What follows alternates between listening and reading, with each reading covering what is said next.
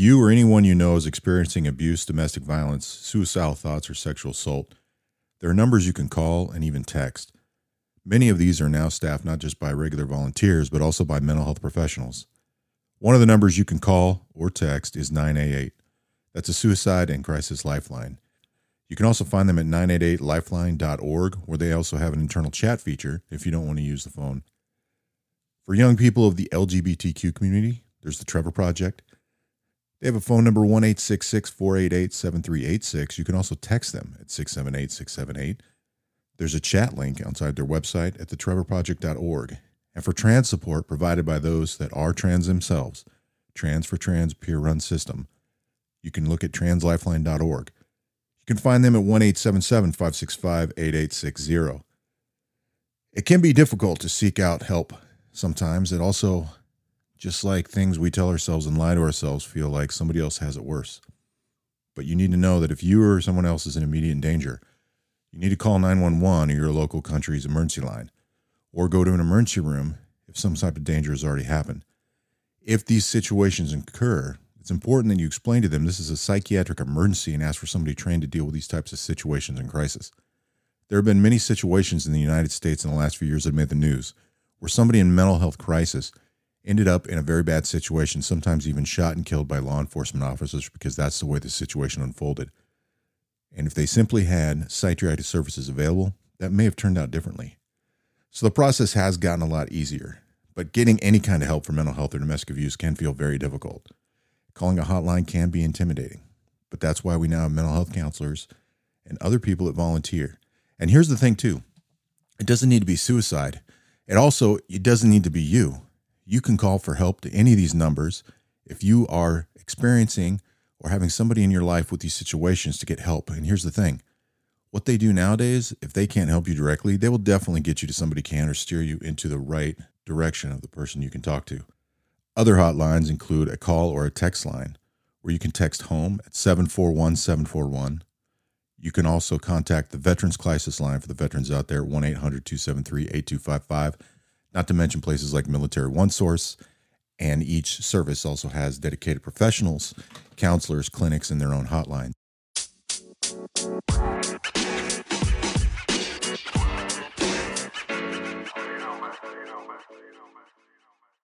My last minute thought before I did this, and by last minute, I mean probably the last three or four hours, was one of the things I think that comes along with this is procrastination because I've been procrastinating the hell out of doing this. It has been such a big deal to me that I went from trying to figure out what I was overthinking into realizing how much it would affect me and then potentially how important this could be, I suppose, if it was to spread around to enough people. It's unlikely. But I do ask that if you think this is useful information, will help somebody, you share it with them. It's about helping them. And I think that will be a good thing to get this information out. The reason I taught out the way I did is understanding PTSD we often associate with the military. It's not only the military, there's plenty of people with PTSD for other reasons. And I don't think I coined the phrase sad. I was just thinking about the main things we're talking about are stress, anxiety, and depression. And I'm going to use my own experiences and talk about myself and use some other similar experiences. A lot of it's focused on the military, but this is for anybody who's experiencing any of these things, clinical disorder or not. And understanding the reason why I did this, as I mentioned on a previous episode, was – a guy who wrote me was a veteran who I think deleted his account, and I hope he's still out there because I feel really bad about it. That I should have responded. That I didn't prioritize it. But words to the effect of wanting to know how I deal with it or how I got through it, something along those lines. And so I had to put a lot of thought in this, deciding how I'm going to talk about it without talking too much about myself, things I don't like to do or don't want to share, and looking at the few, very, very single digit few things I've seen veterans have done that I think are worthwhile and helpful to everybody and not assholish in nature. I did get a little upset and a little angry at somebody that I don't know that did something like this recently that should be ashamed of themselves. And I do seriously mean should have their ass kicked. Things to understand about this, especially mental health, is it's not caused by laziness. Telling people they're lazy or to just stop being lazy means you're an asshole. That's all it is a guy put a video out and that's he just browbeat people being an asshole. Oh, you're lazy. Stop being that doesn't fix anything. Laziness doesn't cause stress, anxiety, depression, PTSD, or any of these disorders. laziness or what you think is laziness could be a result of these things. Because you got to remember, when it's especially when it's clinical, when it's a diagnosis, it can come to the point where you can't move, you can't do anything. You're that overwhelmed. There's so many other, and I've been there, and I understand what it's like. It's no different than when migraines. A lot of people think they have migraines and they don't.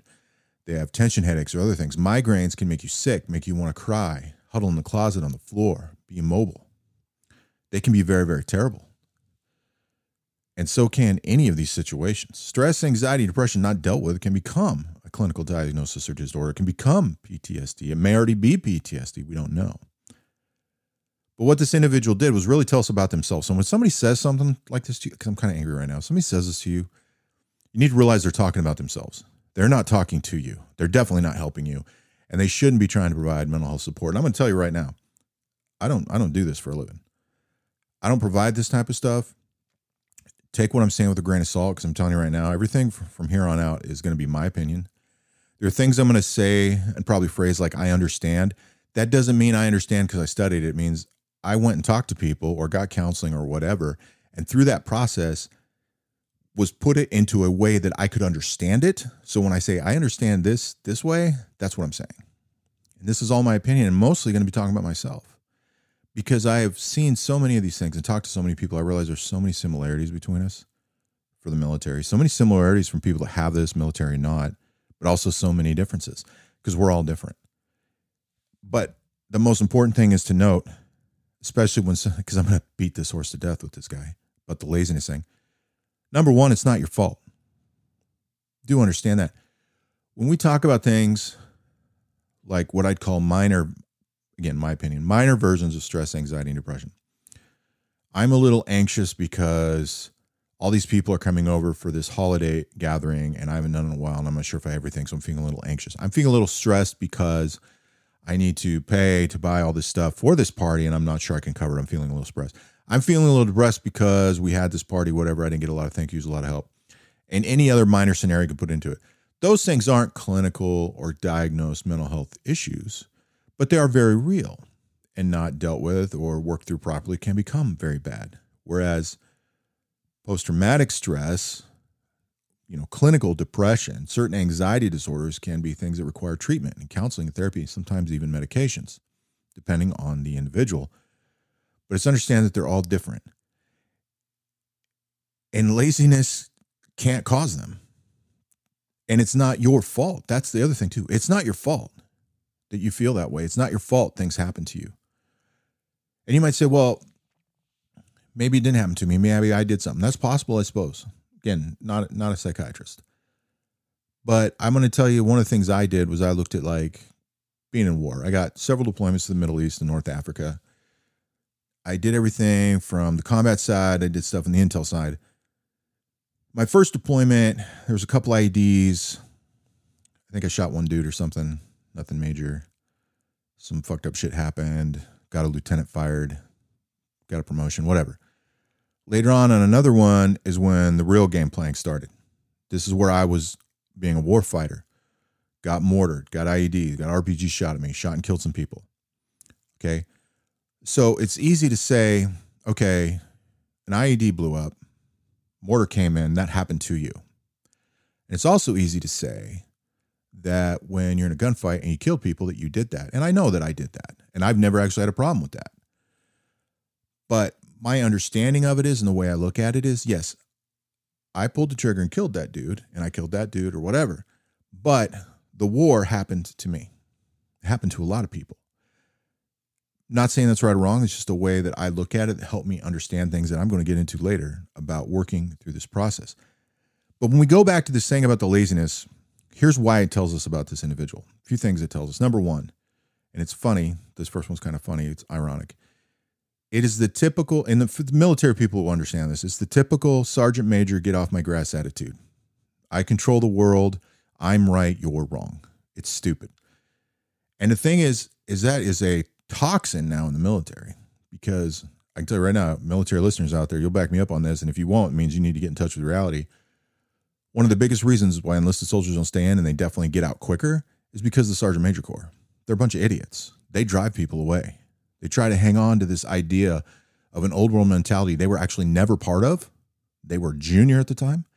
And most of them are holding that position when they don't even deserve to be E7s. They don't have the emotional maturity, they don't have the leadership experience, they don't have the standards met that existed a while ago. They were promoted through attrition and they won't admit it. And they shouldn't have it. And because of that, which is a big military problem, those individuals are actually driving people away. But this guy has that attitude. So here's the things it tells us. Number one, it tells us, and for those of you who wrote me about this guy, that's why I'm talking about it. You can go back and see stuff where he's talked about his situation, getting out of the military, he'd gotten divorced in this apartment. He just had a mattress on the floor. He's drinking. He's having all these issues. Uh, and and he thinks he says in his mind to him he was being lazy because he used to be in this guy who did all this stuff and he was really active. He's in the military, but that all changed. It was the transition that he wasn't prepared for, which isn't his fault. And things like stress, anxiety, and depression were there, maybe even PTSD. And using his phrasing, he got off his ass and like went working out and moved on, started a company, did all these things, right? But here's what it tells us. He saw that as laziness, which is wrong. He didn't get the proper help for it. He tried to do it on his own. He feels like he's made this accomplishment because he did it on his own, when in fact he's hurting himself. So there's one.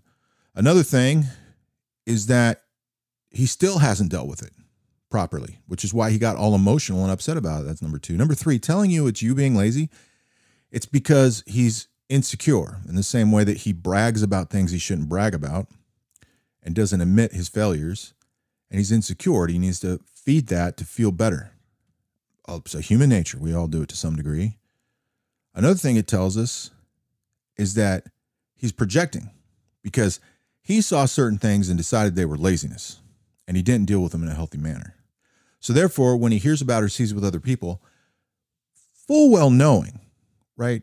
Full well knowing that it's dangerous territory, that people die over this and take their own lives, projects onto them that being lazy and browbeats them and says, you know, here's what you're doing. You can fix this. No, you fucking can't.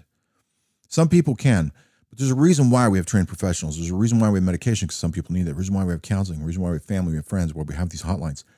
Sometimes it's just too much. And when it's clinical, when it's a diagnosis, it can be too much. I'm saying all that to help people out there and to let you know that there's at least someone that gets it, that's willing to say that stuff, that is is experiencing it. Not has, is. I experience that stuff. I know what it's like trying to talk to family or trying not to talk, and they want to talk. And no matter how little you tell them, because sometimes you tell them a lot and you think it's your fault, they just look at you and treat you like you're broken all the time. And it doesn't matter what you say or how you say it. That's just once that door's open, that's how they are. But again, that's them. That's not you. You're not that. They don't decide your value. You aren't broken. Okay. There might be something you want to have altered, fixed, corrected, or adjusted that might be a mental health issue, but you're not broken. That's how they choose to see the world and see people. It's not about you, it's about them. You got to remember that. Don't let other people's view of you tear you down too much because the fact of the matter is they don't get to determine your value. You do. It's like I used to tell people when I talk about relationships, I talk to guys and talk about being in the friend zone and you know why you're there and how to get out of it. And the easiest way to get out of the friend zone is to stop being friends with them and move on. Because if you want something more and they don't, move on. Don't even waste your time there. But it was to understand that that woman doesn't determine your value as a person, and neither do these family members or friends. Some of these people, as loving and supporting they are, don't understand the stuff or know how to talk about it. I get more support and help from my buddies that were in the military than I do from anybody else, and that includes professionals I've seen and even paid money to see. I've learned some great things from professionals, but I've gotten more help from my buddies and my friends because they know how to listen. Okay. And listening isn't just listening and all active listening and all these other things we talk about here, other people do. It's also about the fact of a shared experience. And it might be the exact shared experience you can watch these videos of veterans talking on YouTube or whatever, a lot of special operations guys talking. And if you've got military experience and you've got experience with some of these traumatic issues or been in similar situations they have that they talk about, you can see if anybody stands out, doesn't quite have the same experience or has something different. Nothing wrong with any of that, but you can see it sometimes, whereas other people can't. And it's really weird and it's just part of life. But just know there's somebody out there that does care and can see the difference. And right now I'm procrastinating saying all this stuff because I'm trying to avoid talking about myself. So I'm not going to go through like childhood and all that. I'll just tell you about things that happened to me, focus mainly on the military and how I thought about them at the time and what I learned about them later. And some will seem very common and minor, and then they'll progress into probably other things. But I started out wanting to be all the things everybody did who went in the infantry. You know, I wanted my Ranger tab. I wanted to be a Green Beret.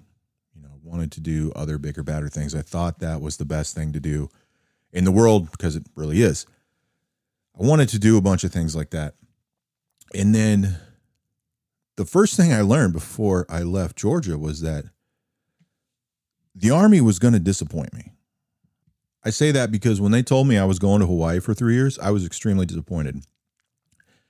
A paradise island in the South Pacific that people sometimes save up their whole life to go to with all kinds of wonderful things, and I was disappointed. And why was that? Because I had orders to go to Panama, and I heard about all the training and stuff there, which I've learned later was all true.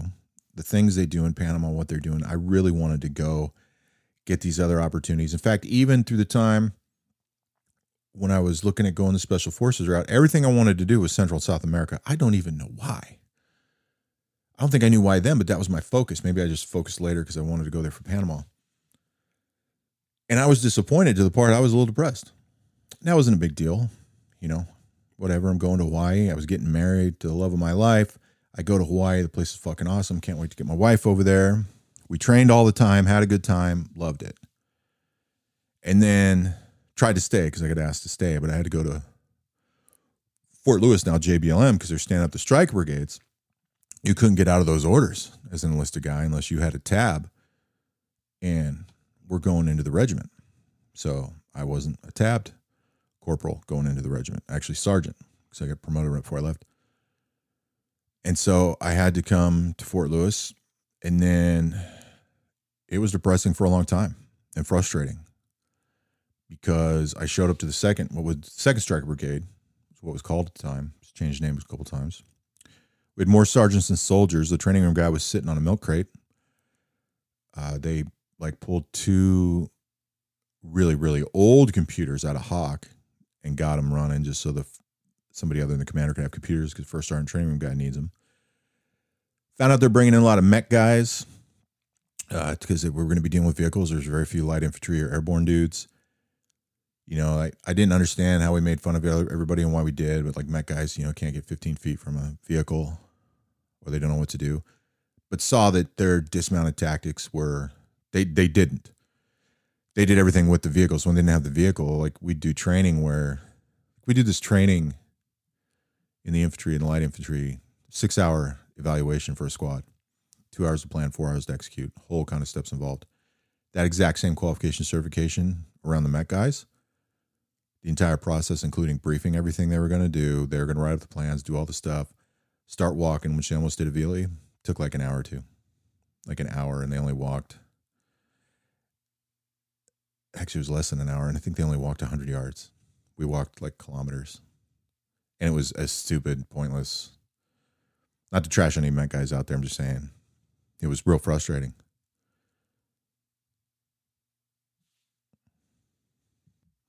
Anyway, a few years go by, get promoted, deploy, watch some platoon sergeants peels get fired, become a platoon sergeant.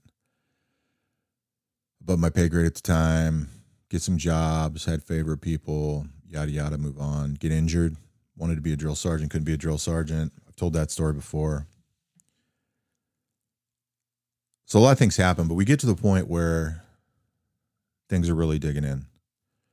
Like I'm not in a dark place yet, but I'm drinking a lot. I call myself a professional drinker. I, I say that now when I describe it. There's people I've told the amount of alcohol I drank that didn't believe me. Still don't believe me when I tell them.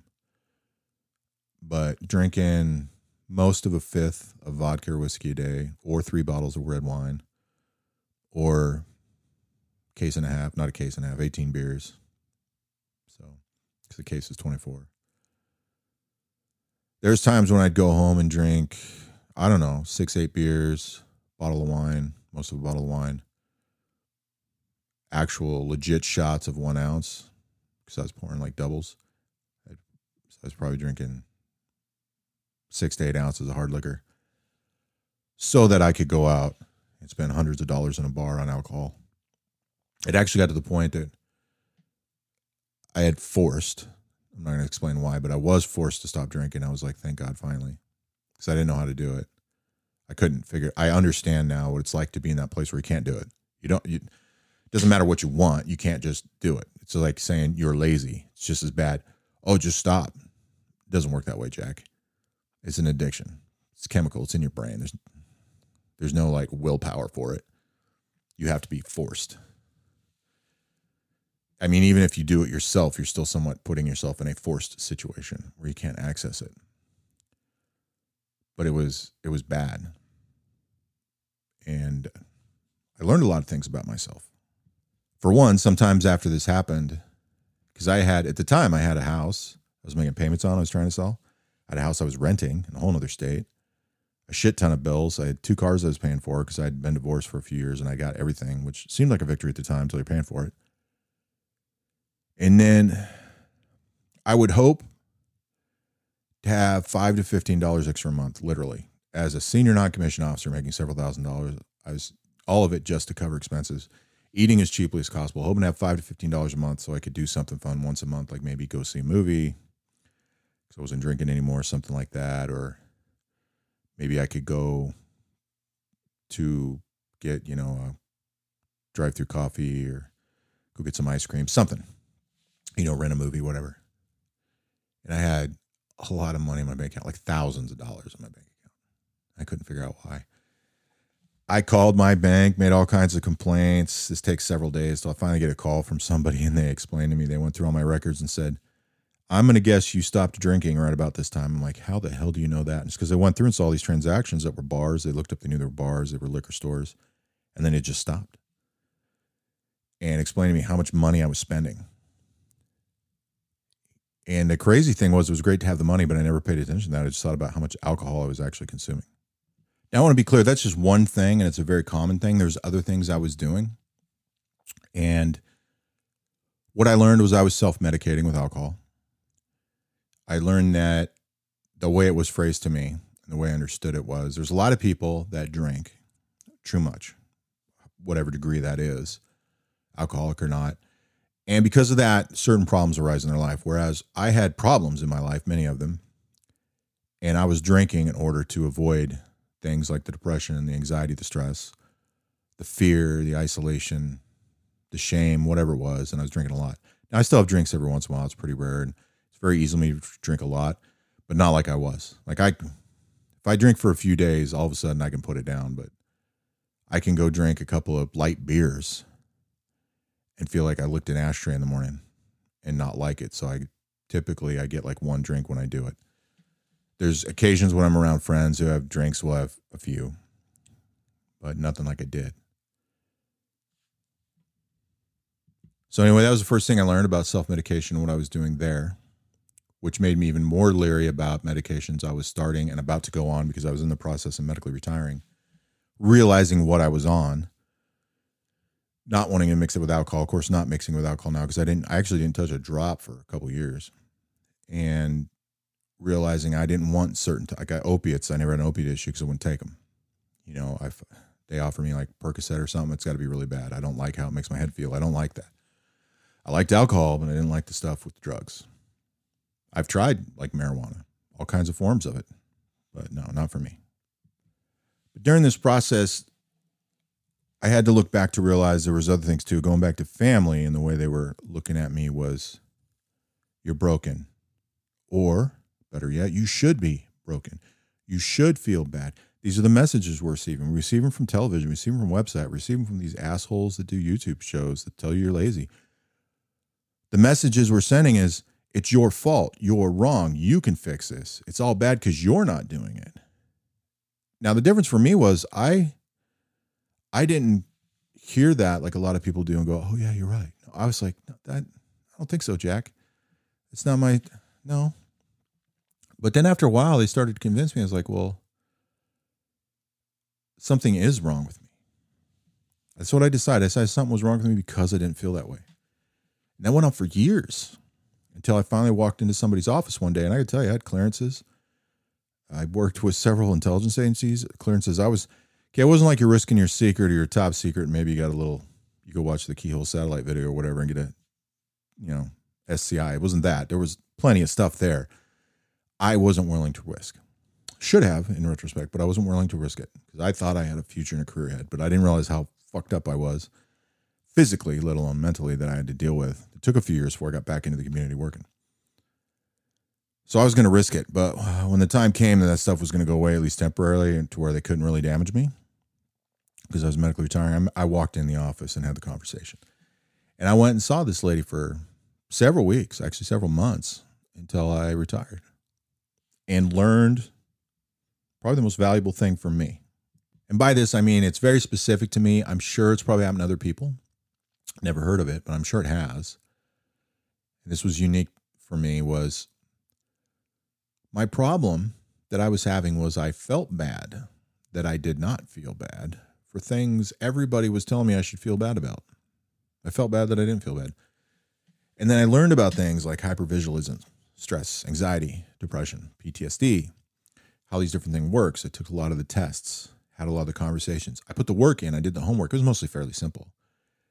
I was in a place where they're dealing with a lot of people who are being processed out. Mental health has become a big issue now this is back in the time frame when we started really talking about and recognizing and admitting publicly, at least in the military, the amount of suicides and situations and assaults that were happening. They were really trying, and the people that were there were civilians. They weren't military. In fact, they weren't ever military, which made it even better. And it was very helpful for me. And I thought that was all I needed. And then I thought I was good because I had this revelation. I didn't understand that there could be maintenance. I realized there's people that can I don't want to say cure, but can overcome things like this, whatever level they're at, and they're good forever. And then some people have to overcome them every day or every week or every month. And it sounds like it's a struggle, but once you're there, it's not really a struggle, just something you do. It's like, I don't think taking a shower is struggle. It's just something you do as regular, normal, healthy maintenance. There's things I have to do for mental health maintenance that are regular, normal, and healthy. So it just depends on the individual. But once you get to that point, you realize it's not a pain in the ass. It's like you look at it the way a little kid looks at a lot of things. It's this big challenge. It sucks. I don't want to do it. It's painful. It's uncomfortable. But then once they're in the routine of doing it, realize, oh, it's not that bad. But then time goes by and I've got like, gosh, three months of leave, all this extra pay coming, which was good because it took me a while to file my VA claim. In fact, up to the last day. And that was because when you do the PTSD portion, you fill out these forms and talk about things you saw, how much you think about them, what it was. You have to put down all this unit information, you know, so they can verify it all. And I had to told to redo it a few times. I just didn't want to turn it in, and I didn't even write down as many of them as I could because it was stuff I just didn't want to talk about. Because there's plenty I talk about, but I talk about plenty of things to avoid talking about other things and to kind of deflect from the idea there's other things there because there's very few people I can talk to those things about that won't look at me different. Just reality. That's what I deal with. So I end up one of the many times I'm at a VA in Tucson and just losing my shit. Like I've ran out of meds. I can't get meds. I've submitted paperwork. I've enrolled in the hospital, but I haven't been evaluated to have a doctor yet because they're so backed up. That's going on in like three months. I was seeing that mental health lady and then also psychiatrist, and I was on medication that was helping me. I took medication for a while, was helping me. I was out. I was like a bumbling idiot. And as much as a lot of people in VA are worthless, I always run into one or two really great people. And there was this lady there who helped me. Gosh, I think she helped me with like the website and how to get an account so I could start learning about stuff.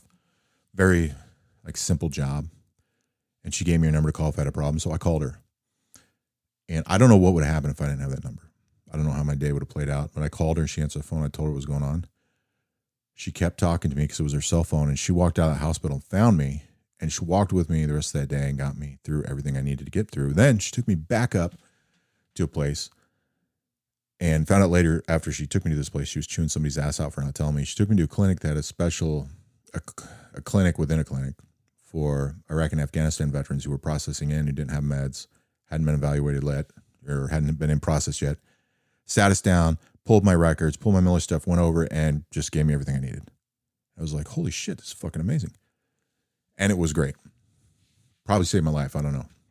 I don't think I was suicidal or anything like that. I just, it was a dark day. It was my first really dark day. It wasn't my only one. The next really dark day came maybe a year and a half later when my sister died, two years later, well after she died.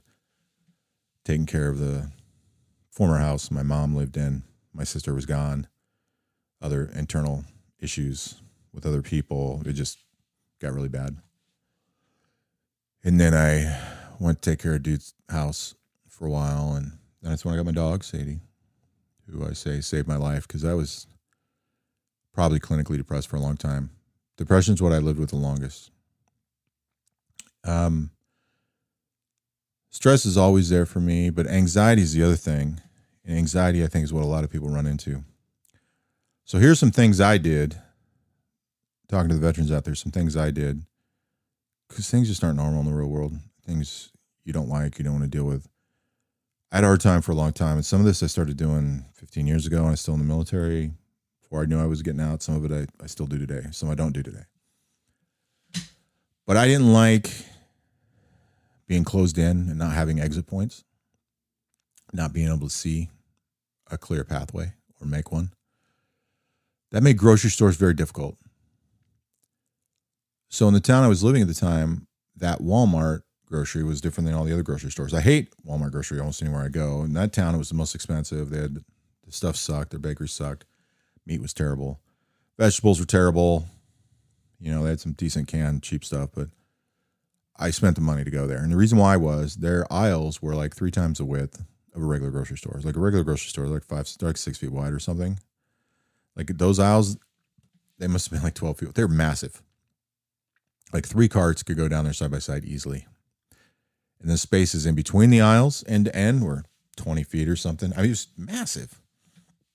Then they were open 24 7. So I would go to bed, you know, at like eight or whatever. I'd get up at like 1.32 in the morning. Actually, I'd go, I'd get up at two. So I got there. I'd usually take a shower or something. So I ended up in there by three, 2.30 or three, whatever. Long after drunk people be around. Almost nobody in there too. Go through, no stress, no anxiety. Buy my stuff, go home, take a nap, get up, go to work. It was great. I did things like that. I started learning about when I got out of the military how great it was to be used to getting up early because I still didn't like being around people. I still don't like having too many people around. I didn't like large crowds. I still don't sometimes. But back then, it could be a much smaller version of a large crowd. Finding out how early a lot of places open, and then if you go there on non-holiday and on weekday and on weekends, like on weekdays, and you can easily learn people's patterns of when they're full. You can show up to a whatever type store at 8 a.m., realize nobody's in there, and get all your business done rather quickly not a lot of stuff in the parking lot, not a lot of things going on, not a lot of things to pay attention to. It brought my anxiety way down. And I learned this from a, a counselor. Part of it was finding ways to mitigate. What can I do to alter my can I alter my environment or can I alter when I spend time in that environment? And so these situations all altered when I spent time in those environments. And it helped me. Another thing I did was force myself to watch things videos, movies, stuff that bothered me or triggered me in a safe environment at my house when I wasn't drinking. I did this on my own. I was told it was a bad idea. So all I did was I'd watch something, and the second I started feeling anything, usually it was anxiety or stress, I'd shut off. That was it. And I did this over a process of actually years, not even months, years, because it might affect me for several days, a couple of weeks, three weeks, a month. Time would go by, I forget about it. It'd been three months, I'd go back and do it again. So initially, I would be doing it for like five minutes. It might be three months before I do it again. But it got to the point where I could watch this. I still have reactions sometimes to things. And it's not, don't think it's always violence. It's not that. But I, I did it on my own, It took several years, and I got to that point where I could handle it. I also had to learn how to say no to people, especially family, and to stand my ground. Because we all act differently and follow certain things around family members that we don't necessarily do everywhere else. And for as much as I'll stand my ground, I never really did it much with certain people in my family, and I had to. I had to for safety and protection and sanity. And it took way too long in my life. That was one of the things that took way too long in my life to start doing. Because I went to the point of just trying to make things amenable. And I realized how bad that was for me. And I had to, it was to the point where I realized I needed to start thinking about myself. Because when I got through some of the stuff, realizing here are the things that cause it, I need to not be amenable to those things. I need to stop them before it causes this. And that's when I started learning that the way people see me, that's about them. It's not about me. What they think about me doesn't matter. I decide my own value by my own actions, my own behaviors. Nobody gets to force that on me or tell me what my value is. That's true for everybody. See, I hate, I always hated the phrase journey. Like, it's a journey. I thought that was some stupid hippie bullshit, but it is actually looking back, it's a journey. Uh, it's a, it's a, it's a road trip, that's for sure. Journey is probably more accurate because of how long it can take. And it's a journey. I hate this phrase too, but it's a journey of self discovery. Not like I need to go backpack in Europe and discover myself. No, it's you discover things about yourself you didn't know and discover that you can learn things and do new things that you never thought possible or didn't consider before because you weren't aware they were there. It's that kind of self discovery. Till you get to the point of like I was using the shower example, I understand because I, I was there I see see why things are struggles. There's things now I look at and I think are struggles. I think are almost impossible. I can logically look at them go, they're not, but emotionally I can't. Still happens sometimes. A lot of these things for me will be there the rest of my life. Many of them I've I've gotten past. But for the guy out there and the way the way I because it's just a feeling now, the way I feel you were communicating some of that stuff. There are things that are done but there are many things that are still there. It's just I'm at the point where, for the I'd say for the most part, the vast majority, it's I, I think of it like hygiene. It's mental health hygiene. You know, there's things you can try. Like so, the VA offers counseling. The two ways they do counseling. One you can do one on one. The other one you can do group therapy. I never fucking did group therapy. I'm not even interested in it. I don't know these assholes. I've seen some of them before. They always want to play who's got the bigger dick or had the worst IED attack they're in there because they're forced to be. They're just they're not trying. They're little bitch. It just inter interferes and interrupts me and my process because I'm legit serious about it. I went the solo route. There's one person I had to choose to trust because they're being paid to trust. That had legal requirements for trust, and that's the person I'm talking to and dealing with. And I did it over the short term. It was beneficial. There's like journaling and writing things you can do. I thought that was the dumbest thing ever until I started doing it. Now, people sell all kinds of journals you get for motion journals, your fitness journals, all this other stuff. A lot of it to me are just notepads. It's kind of funny because through this process, I learned about more about paper and good paper, and I buy notepads that good paper, and I started using like fountain pens, learning how to write better. And I haven't been writing a lot on my trip, but I had really good penmanship for a while, really nice fountain pens. It was kind of like the side hobby I picked up from it. I'd sit down and just start writing words to work on my penmanship. But through this journal thing, like I carried some of these with me, and some I hardly ever use. Some I use. Some I don't use them every day anymore. But like I have a journal where sometimes when I'm feeling really bad or really angry or really sad, and I don't do this every time. There's no requirement to, but sometimes I pull a journal and just start writing everything I feel. There's some method for that. And there's books designed. I don't care. I just start fucking writing. There's times I go back and look at it and I can't remember the last time I picked the book up. And when that happens, I go back and read something in there and I'm like, this is crazy because I see the date. Like that wasn't that long ago. This is crazy that I thought that but it's helpful. It shows me the way I interpret it is where I've come. And yeah, the whole idea of writing it and getting things out, that actually works. Doesn't work every time. I'm telling you that right now, not for me. I think I've just instinctively learned when it's going to help. There's journals I've done. Like there's this one I like. I don't use it every day because if I did, it'd be super expensive because they're like 35 bucks and they're only good for like three months if you do that. But if you look it up online, it's called, I think it's called the five minute journal. It's it's this idea where you, you so you put a date at the top. It's got like two or three things you fill out, like things you want to do today. You know what would make today real special, important. I know something simple to work for me, and then and then at the end of the day, you're supposed to come back and you write down like what stuff you got done, what could you've not really what could you've done better because that could sound like a negative, but it was anyway. It was real simple. This thing's called the five minute journal. But uh, check that out. That might be for you. You can look at any of them. But I really love that thing. I I would have gone through ten of those things by now. I think I've gone through two, or I'm on my second one. I actually got my mom one, but she doesn't use it. But and that's fair. I mean, it was the best thing for me, so it was the best I, I knew. But for, for me, it was great. There might be one out there for you, or you might just write stuff down. It's the same therapeutic ideas like people say, like if somebody dies or you break up with somebody, get divorced, whatever, that you write this letter of everything you're feeling, anger, hate, whatever it is, and then you like throw it away or you burn it. Like you don't ever give it to them, especially if they're still alive. That that can work. I did it once and it actually worked. I did it 10 or 12 other times, it didn't work. Don't think these are going to work all the time. Some of those things were helpful. I prefer the one on one experience. I don't prefer the group thing. There are more things I share now than I used to. I choose where and when to do it. I don't let people do it for me.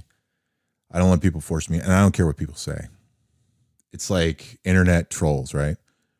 So everybody acts like, it seems like everybody acts like if somebody thumbs down a video or something, they're a troll. If they say a comment that's not jerking you off about how great your product is, they're a troll. That's not what makes them a troll. They just don't like your shit. That's going to happen. Trolls are the ones that target you, go after you, say a bunch of random dumb stuff, or they pop up on a live chat they weren't supposed to get into and throw up stupid pictures. Whatever. Those are trolls. They're idiots. Some people get off on doing that stuff, fucking with people, trying to make them feel bad. I get that stuff. I just don't talk about it. I just ignore it, laugh at it. Because like if people challenge me professionally, I just laugh at them. Because like like on this podcast, I'm a I'm literally a professional this stuff. I get paid for it. I know what I'm doing. I have tons of experience. So when people challenge me on this or or tell me something just stupid, sometimes it's not even good enough to laugh at. Because I'm like, who the fuck are you? I'm the one with the credentials and experience. You know, I just blow it off.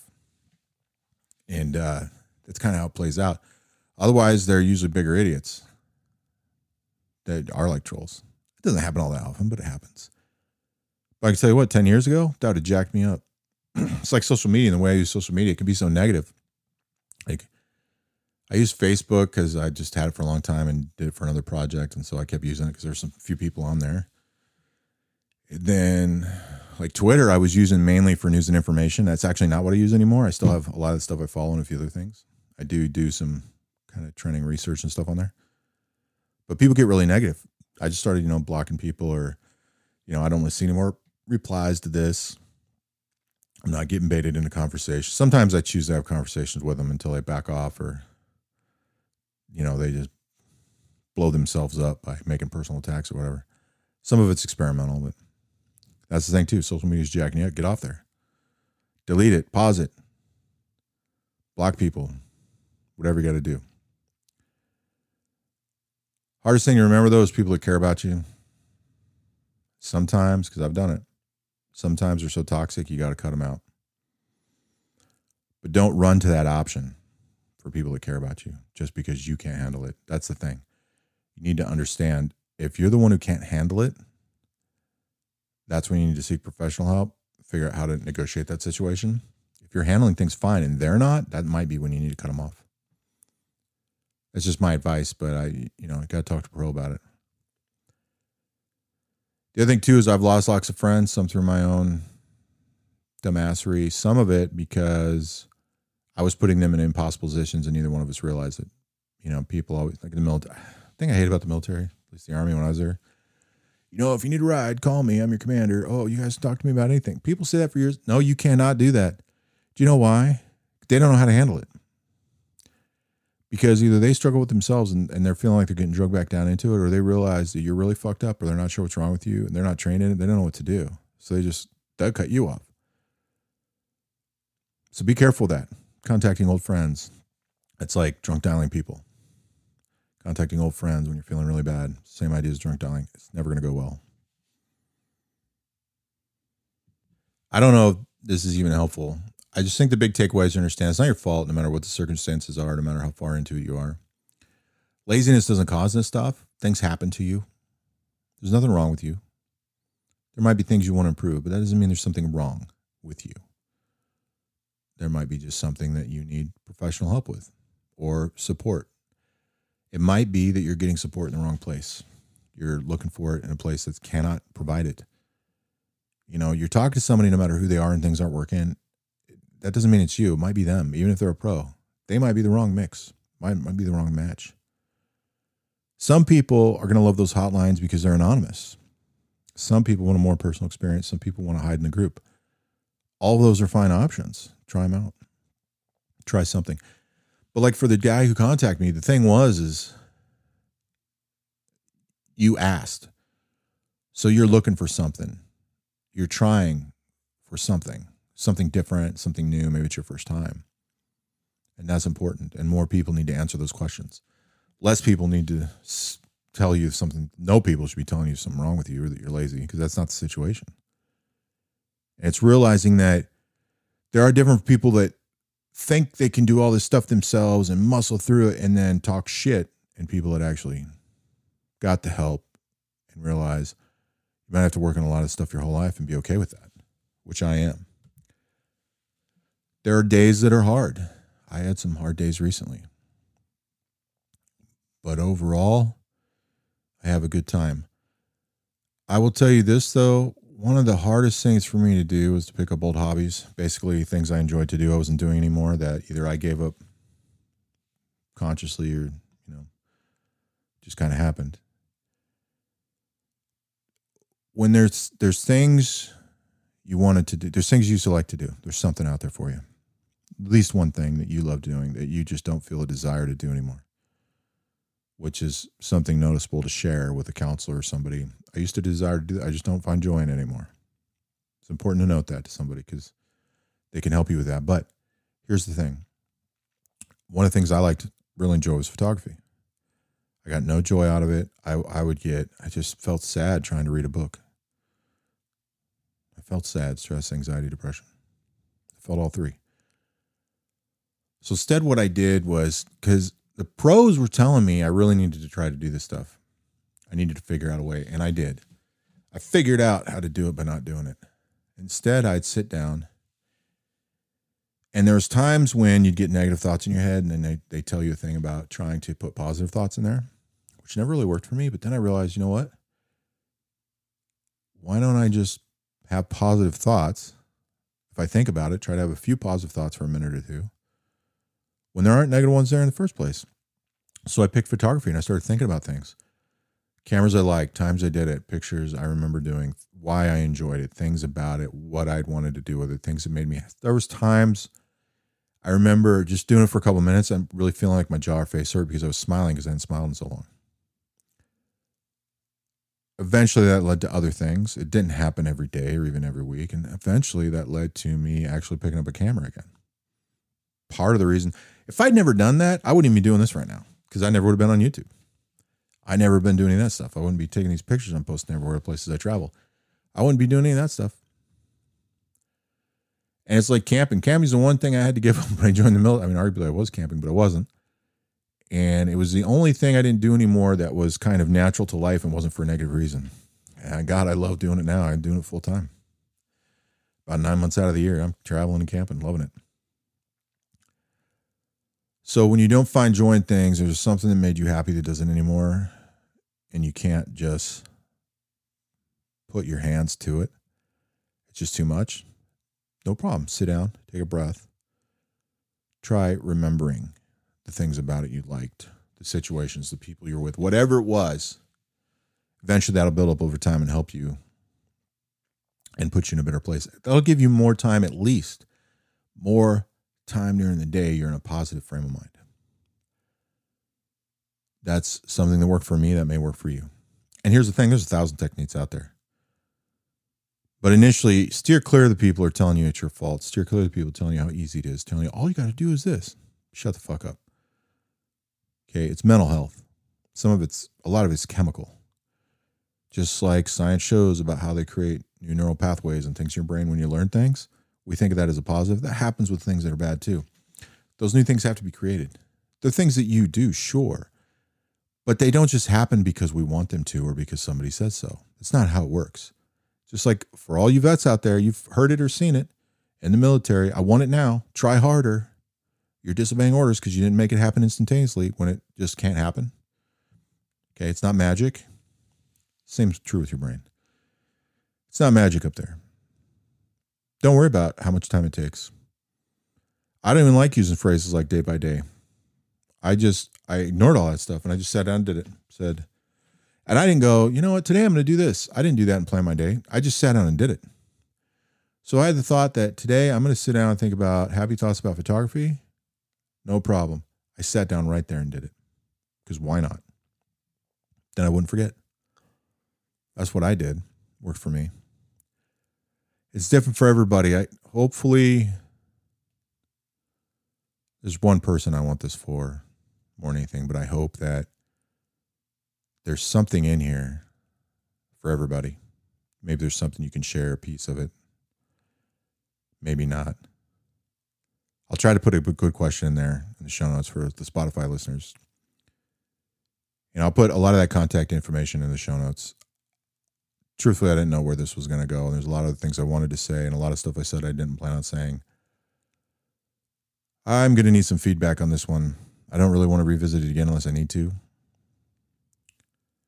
But if this is something different, if you think this is helpful or is helpful for you, share it however you can, even if you just send the link to one person. If it's helping you, then there's a potential that can help somebody else. Because that means there's at least two of us. There could be three.